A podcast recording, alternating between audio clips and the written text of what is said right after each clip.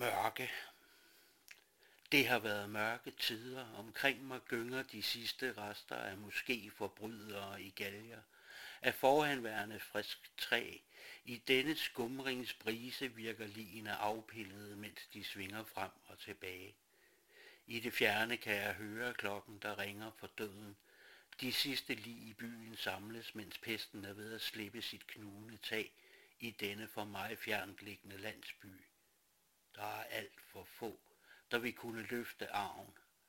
Under mine fødder knaser grus sørgelige toner til lyden af hunger, sygdom for tidlig afgang fra livet. For enden af denne vej står solen op, og jeg er på vej ind i lyset. Jeg husker tydeligt begyndelsen. Dagen var diset, regnfuld og egentlig temmelig grå af en torsdag. På torvet var bålet allerede tilrettelagt. De første mennesker havde indfundet sig i løbet af middagen. Jeg vidste på daværende tidspunkt ikke, hvad det hele drejede sig om, men fik informationerne fra den lokale bartskærer, Peder Frid. Jo, i byen havde man lokaliseret en heks, Hansine Jensdatter. Hun havde gennem længere tid praktiseret sine kunster hjemme i huset, hvor hende og manden Olav Pedersen havde resideret efter de havde indgået ægteskab for cirka fem år siden. Medgiften havde vist nok været temmelig stor. Barnløse som de var, havde landsbyen taget mere og mere afstand til ægteparet, som årene gik. Der havde forinden været en del snakken i krone, for det var da underligt, at de endnu ikke havde sikret alderdommen med afkom. Det havde startet med et ildebefindende. Amalie Peders datter havde i et par dage været utilpas, var efterfølgende blevet sengeliggende da nogle vabellignende udposninger begyndte at vise sig på kroppen, havde man tilkaldt Hansine. Da folk i byen vidste, at hun havde en evne med salver og olier at helbrede. Hansine havde medbragt linimenter, olie, olier og salver, og smurt Amalie ind i disse remedier, men efter få dage var vablerne blevet store væskende sår, og efter endnu et par dage havde Amalie udåndet under store smerter. Snakken gik nu i byen om Hansine skulle have kontakt til mørke magter, og enkelte borgere havde da også observeret lys i de sene aftentimer i huset. Bedre gik det ikke, da denne sygdom begyndte at brede sig i byen med lynets hast, og familie efter familie mistede medlemmer på stribe. Nu var dagen opregnet, hvor Hansine skulle bøde for sine sønner. Hun skulle have tilstået alt, men der blev snakket om, at hun havde været udsat for uendelige pinsler under de daglange forhør uden søvn og minimal kost. Hun så træt ud, da hun ankom til torvet, flankeret af den lokale ordensmagt og præsten i spidsen. Dommen over hende blev læst op af præsten. Borgerne lyttede intens til ordene. Der var ingen jubelscener. Tværtimod var stemningen meget trykket. Jeg erindrer ikke meget andet end de høje flammer, der slikkede op af hans sine den dag, og smerteskrigene, da ilden fik fat i hendes alt for sårbare hud. I mine mareridt kan jeg stadig høre hendes sidste ord om uskyld. Landsbyen er blevet en ufattelig mængde borgere mindre, og de fleste familier er forsvundet i sygdomshelvede. I dag skinner solen fra en skyfri himmel, Engen er smukker, end jeg synes at kunne huske den. Jeg tror, jeg vil gå den vej. Når man ankommer en åle morgen til sådan en lille landsby beliggende ned til en fjord, er der rimelig travlt. De lokale fiskere er ved at række gradet til, og baskurvene vaskes i fjorden, inden de bliver lastet ombord på kokkerne for derefter at blive transporteret ud til fiskepladserne, hvor garnet bliver hævet ombord, og dagens fangst bliver renset og fiskene sorteret, inden de igen kan vende skuderne mod kysten. Netop en af disse morgener dukkede jeg op ved fjorden, og en let tog lå og indhyldede strand og bådebro i et mystisk, nærmest uhyggeligt skær. Stilheden ved kysten var nærmest larmende. Det eneste, jeg kunne høre, var morgenbrisen, der susede i sivene omkring mig. Jeg lyttede efter genkendelige lyde, og i det fjerne kunne jeg identificere noget, der mindede om hundeglam. På bredden lå bådene trukket på land, og to både lå og vuggede i de små dønninger ved broen. Ellers var alt omkring stillhed. Jeg gik gennem de øde gader i landsbyen. Der var ikke en lyd at høre, ingen stemmer, ingen barnegråd. Selv lyden af den vand, der kære, der plejede at rulle mod stranden, blev som et ildevarsende tegn på, at noget i byen var grueligt galt. Det var på dette tidspunkt, jeg blev mærke i et par ben, der stak frem ved en husgavl. Jeg begav mig hen mod stedet, håbede at finde noget, der lignede et menneske. Det var muligt at snakke med. Da jeg kom frem til stedet, fandt jeg en herre af ældre udseende. Hans åndedræt var temmelig besværet, og ansigtet fyldt med disse væskende sår, jeg tidligere havde stiftet bekendtskab med. Med besvær fik han fortalt en historie om, at denne sygdom havde indfundet sig i byen for mindre end 14 dage siden. Derefter var det gået stærkt med dødsfald, og bartskæren i byen havde ikke kunne følge med i behandlingen af de lidende borgere. Nu opdagede jeg, et, at mindre end 10 meter fra denne døende herre stod en kære fyldt med lig. Jeg fattede, at det måtte være pestdrageren, jeg talte med. Der manglede at blive stegt til hvile i en hvid jord. Jeg spurgte til kæren, og han fortalte, at han var den sidste overlevende i byen. Han havde træsket rundt og samlet ligene sammen for at anbringe dem i den store fællesgrav oppe ved kirken. Men under denne sidste tur var også han bukket under for sygdommen selv. Samtidig med, at han drog det sidste åndedrag, havde solen fået fat i tågen, og varmen havde fordampet skydækket så meget, at lyset kunne bryde frem. Jeg vidste, jeg måtte den vej. Vejene omkring byen bullerede alarm i alle afskygninger. Bønderne agede mod byen med deres nyligt høstede afgrøder. Passagertransporterne ind til og fra byen var en endeløs strøm. Kærnes hjul bullerede mod de toppede brosten. Der var et leben omkring byporten. I tørvejr, i tørvejr var det nærmest var det næsten umuligt at trække vejret, da endeløse støvskyer blev virvlet op ustandsligt. I regnvejr var vejsiderne et elde af mudder og søle, og ved de, der fra vejen gled ud i rabatten med sit køretøj, for der ville de sidde uhjælpeligt fast en rumtid. Dette evigt udspillende scenarie havde jeg oplevet utallige gange, når jeg havde nærmet mig en hver større by. Stilheden, da jeg nærmede mig den nordre port, var nærmest infernalsk. Morgendisen svævede gennem luften som grålige klædestykker. Jeg var blevet gennemblødt på rekordtid. Jeg havde endda sovet i tørvejr i en lå ikke langt fra byen. Det første jeg bemærkede, da jeg på afstand kunne skimte byporten, var, at de stod åbne, hvilket var usædvanligt den alvorlige situation taget i betragtning. Efterhånden var det gået op for befolkningen, at den plage af bibelske dimensioner havde ramt, og alt, der blev gjort for at stoppe denne, var, nærmest håb, var en nærmest håbløs opgave. For selv de mest lærte Efterhånden som jeg kom nærmere, kunne jeg se, at porten denne morgen stod ubevogtet hen. Der var ingen til at afkræve eventuelle ufra, udefra kommende standardbeløbet af bompenge, hvilket var normal kutyme, og bønderne havde altid hadet dette beløb, da de, ikke alt, da de ikke altid havde de fornødne midler, således at de kunne komme ind til torvet og afsætte deres likvider. Mine øjne fangede også det første lige allerede i indgangen til byen. Det så ud, som om vedkommende var faldet om, hvor han havde stået. Igen fik jeg øje på disse meget karakteristiske sår. Jeg havde set alle andre steder, jeg havde vandret. Næppe havde jeg passeret porten, før det næste offer fangede mit syn. En kvinde. Jeg formodede, hun måtte være en glædespige. Påklædningen synes at indikere det. Et stykke derfra så jeg en herre stå og tømme sit maveindhold mod en husgavl. Efter mængden af dømme kunne det være dage siden han havde indtaget føde, eller han kunne have kastet op så ofte, at der ikke var meget tilbage at tømme ud af. Jeg valgte at forsøge at tage kontakt til vedkommende. Netop som jeg nærmede mig, eksede benene under personen, og han endte, endte siddende i det, han netop havde tømt ud af sin krop. Jeg bød ham vand, og han drak ivrigt det hele. Herefter spurgte jeg ham om, hvorledes det stod til med byen. Han rømmede sig og fik et mindre opstød, men begyndte så at fortælle, hvad han vidste på trods af store smerter. Der havde de sidste mange dage hersket kaotiske tilstande i byen. Borgerne var faldet om som fluer. Alt var gået meget stærkt, og en hel del af byens borgere var flygtet i hast for at undgå denne smertefulde død. Han vidste ikke, hvor de var rejst hen, og hvilken skæbne de havde mødt. Jeg kunne se, at manden havde store smerter, men forløsningen kom hurtigt. Stille udåndede han, og hans stemme skulle for altid forblive tavs.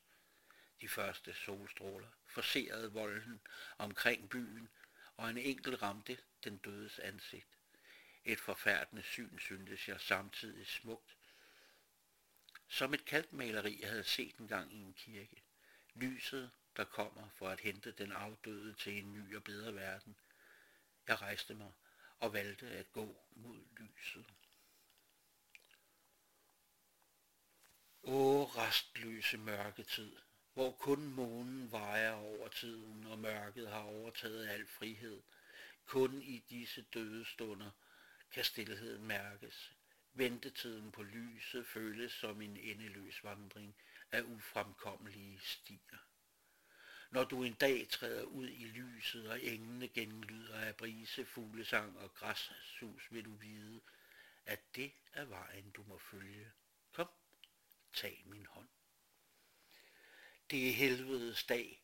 Der er en ildevarsende tavshed omkring mig. Fuglene er tavse i deres redder, på deres grene, og når de svæver over mit hoved. Der er ingen sang, ingen skrig, ingen skraben, intet fløjt. Kun skræmmende stillhed. Regnen har været endeløs de sidste dage. Jeg er gennemblødt. Borgerne har søgt tilflugt i kirkerne rundt om. En obskur mængde rotter er begyndt at foragere på de lig, der ligger spredt, for der har ikke været tid, ej heller nogle, der ville påtage sig opgaven at bringe dem af vejen. For mine øjne udspiller der sig groteske scenarier. Rotterne kæmper udmarvede bataljer, for at bare at få føde således, at de kan klare sig bare endnu et par dage. Det er første gang, jeg har hørt ordet pest. Jeg ved endnu ikke, hvad ordet dækker, men jeg har set, hvordan det undergraver og destruerer. Set, hvordan byer skrumper ind eller forsvinder. Jeg kan mærke, hvordan jeg vemmes ved at skulle betragte alle disse billeder for mine øjne. Ønsker at kunne lukke dem, bare flygte ud i verden, med friheden bundet til mine ærmer, og lykken som mine seende øjne. Men jeg er fanget af redsel under et egetræ, sidder under det, forsøger at finde læge og tryghed, selvom regnen til stadighed bliver ved at overøse jorden. Det bringer ringe trøst, at solen i går valgte, ganske kort, at kigge frem fra skyerne. Det er i stunder som disse, jeg føler, de mørke tanker begynder at overtage min krop, og jeg ikke længere ønsker at tilbringe flere minutter end sige sekunder i dette liv. Men jeg ved, at jeg blot vender mig til mine skrevne ord og finder lyset i teksterne. Ved, det er den sti, jeg må følge, mod lysere tider.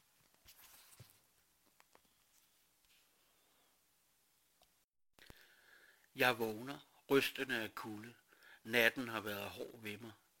Synes ellers, jeg havde garderet mig mod regnen, bygget mig en seng af grængrene, dækket mig med bregner og sørget for at klæde mig varmt på, forberedt på nattens luner. Det er mørkets dag, ulyksalighedernes holdeplads, da jeg forser skovbrynets grænse. Ved foden af bakken kan jeg se byen og stien, der fører direkte ind til porten. Der ligger stadig tunge regnsky, regnskyer over byen. Der kommer ikke til at være glæden ved lyset. Det kommer ikke til at være glæden ved lyset, der skal præge denne dag. Jeg slendrer af stier mod byporten. Jeg har tiden i min hånd, og jeg skal ikke nå at udføre mirakler på splitsekunder.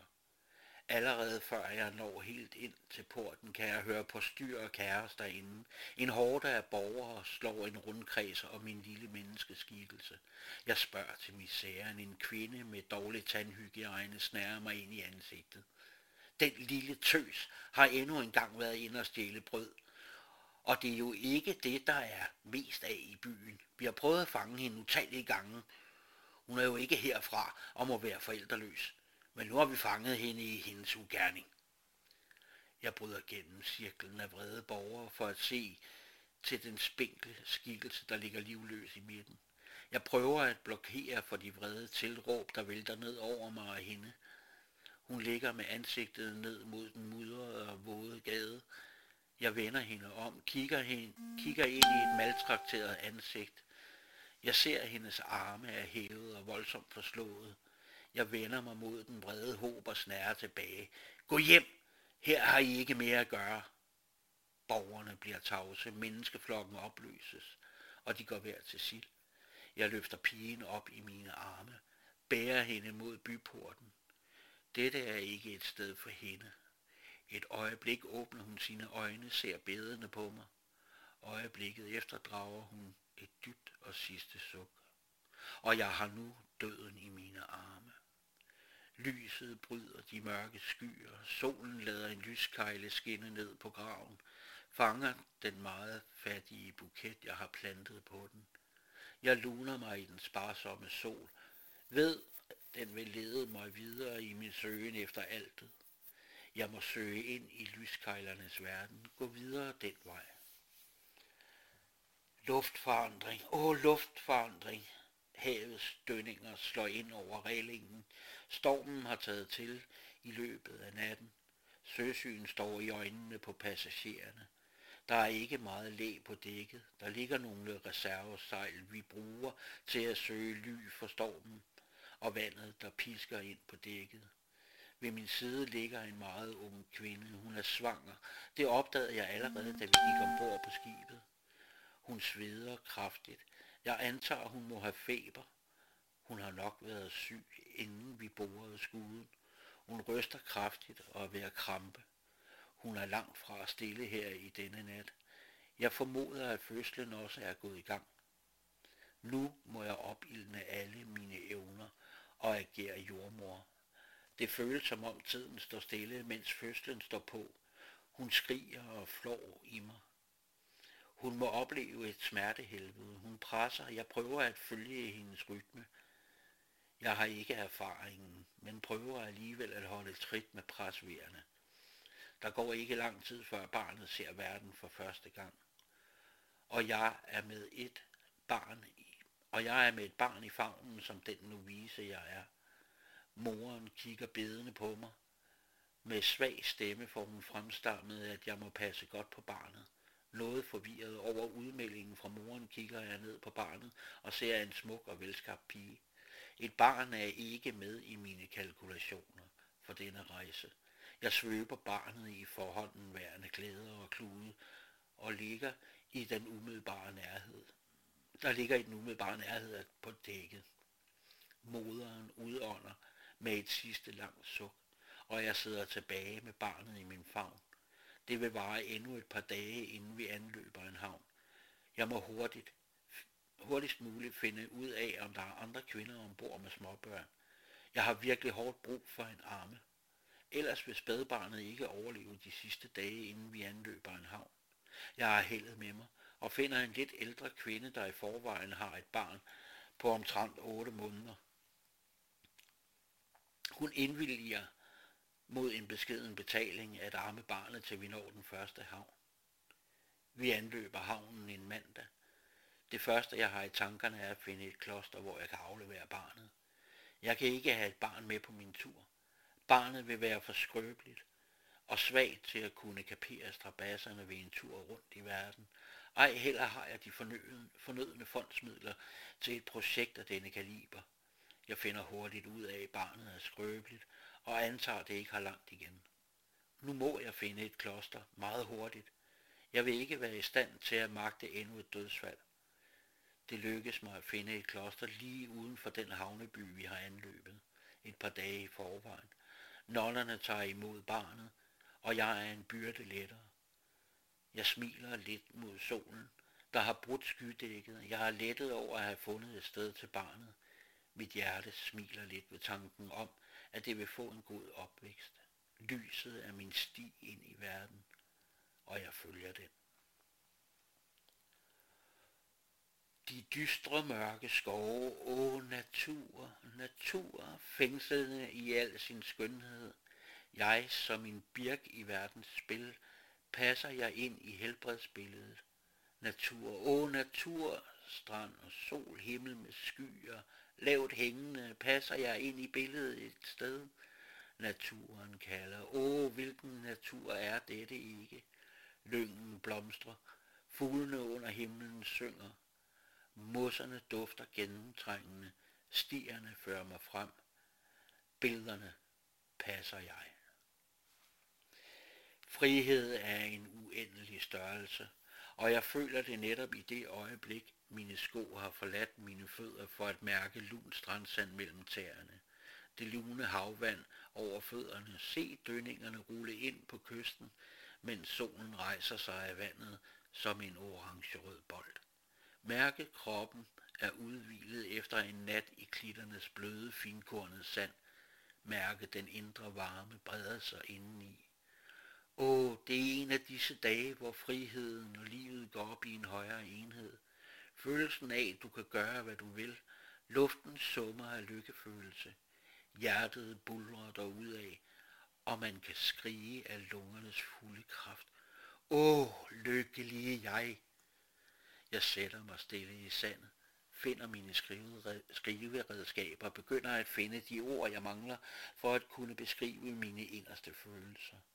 De sidste mange dage har været rige på oplevelser. De fleste af dem er den dystre slags. Oplevelser, jeg forsøger at ryste af mig. Men de fleste af dem har brændt sig dybt i mit sind. Nu, hvor solen kigger frem på himlen, og lyset mildt blænder mine øjne, bryder de første tårer ud af øjenkrogene. Alt for mange mennesker har jeg set bukke under for den redselsfulde ondskab, der herrer rundt om i verden. Her sidder jeg i morgenlyset, funderer over min egen tilværelse og hvilken fremtid jeg vil gå i møde. Jeg tror, jeg er livsnyder, for jeg suger alt ind og smager på søde og bedre oplevelser. Lader dem synke i mit indre. Jeg ser lyset foran mig som en udfordring og følger det hele vejen.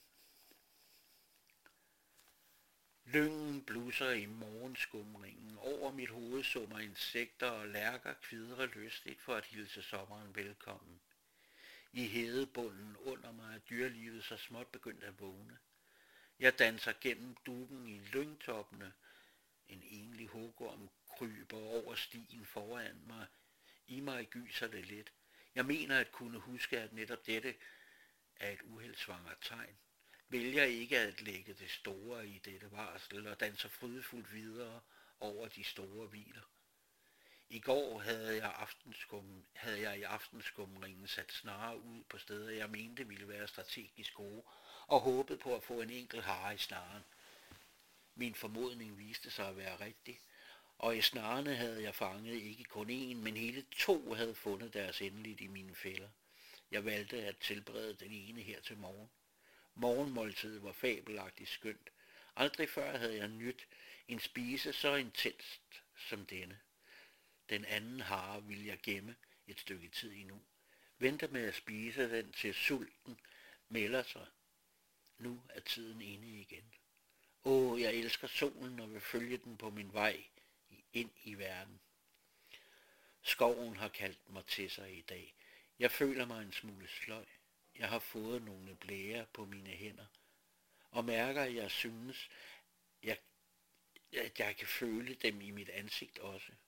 Jeg frygter, at jeg er blevet ramt af pesten, og det må være tegnet for et par dage siden, der nu viser effekten ved at plante sygdommen i min krop.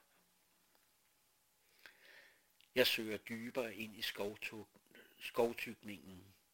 Jeg kaster op et par gange undervejs, Solen bryder gennem løvtaget, og solens stråler forsøger at varme min rystende krop. Men den synes ikke rigtigt at få tag i mig, for jeg fryser og har bare brug for at lægge mig ned, lade hvilen falde på mig. Men jeg frygter for, hvad der vil ske, hvis jeg bukker under for denne ondskab. Jeg må være faldet om i løbet af dagen, for jeg er vågnet til et strålende månelys. Klart ser jeg træerne omkring mig. Jeg befinder mig i et tæt buskage. Jeg har så meget lys, så jeg endnu kan skrive videre i mine papirer. Jeg har det rigtig dårligt nu. Maven smerter, og jeg kaster op konstant. Ja, hele min krop føles som om den er ved at forgå. forgå. Jeg fandt ham, liggende et stykke fra stien inde i et tæt buskads. Han havde ikke ligget og stø... havde han ikke ligget og stønnet, ville jeg næppe have opdaget, at han var der, og ville efter alt sandsynligt bare være gået forbi, uden at bemærke al lidelsen, han var ved at gennemgå. I hånden holdt han skriveredskaber og papirer, der indeholdt nogle lange og spændende beretninger om oplevelser, han måtte have haft på sin turné rundt i verden. Jeg kunne høre, at han mumlede noget meget lavmælt og temmelig utydeligt. Jeg måtte lægge mit øre helt ned til hans mund, inden jeg opfangede, hvad han sagde. Igen og igen gentog han samme sætning.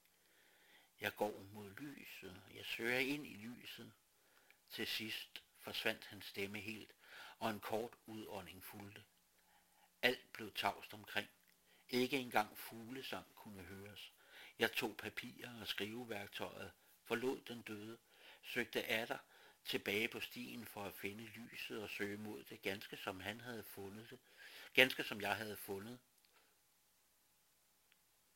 Ganske som jeg havde fundet, døende.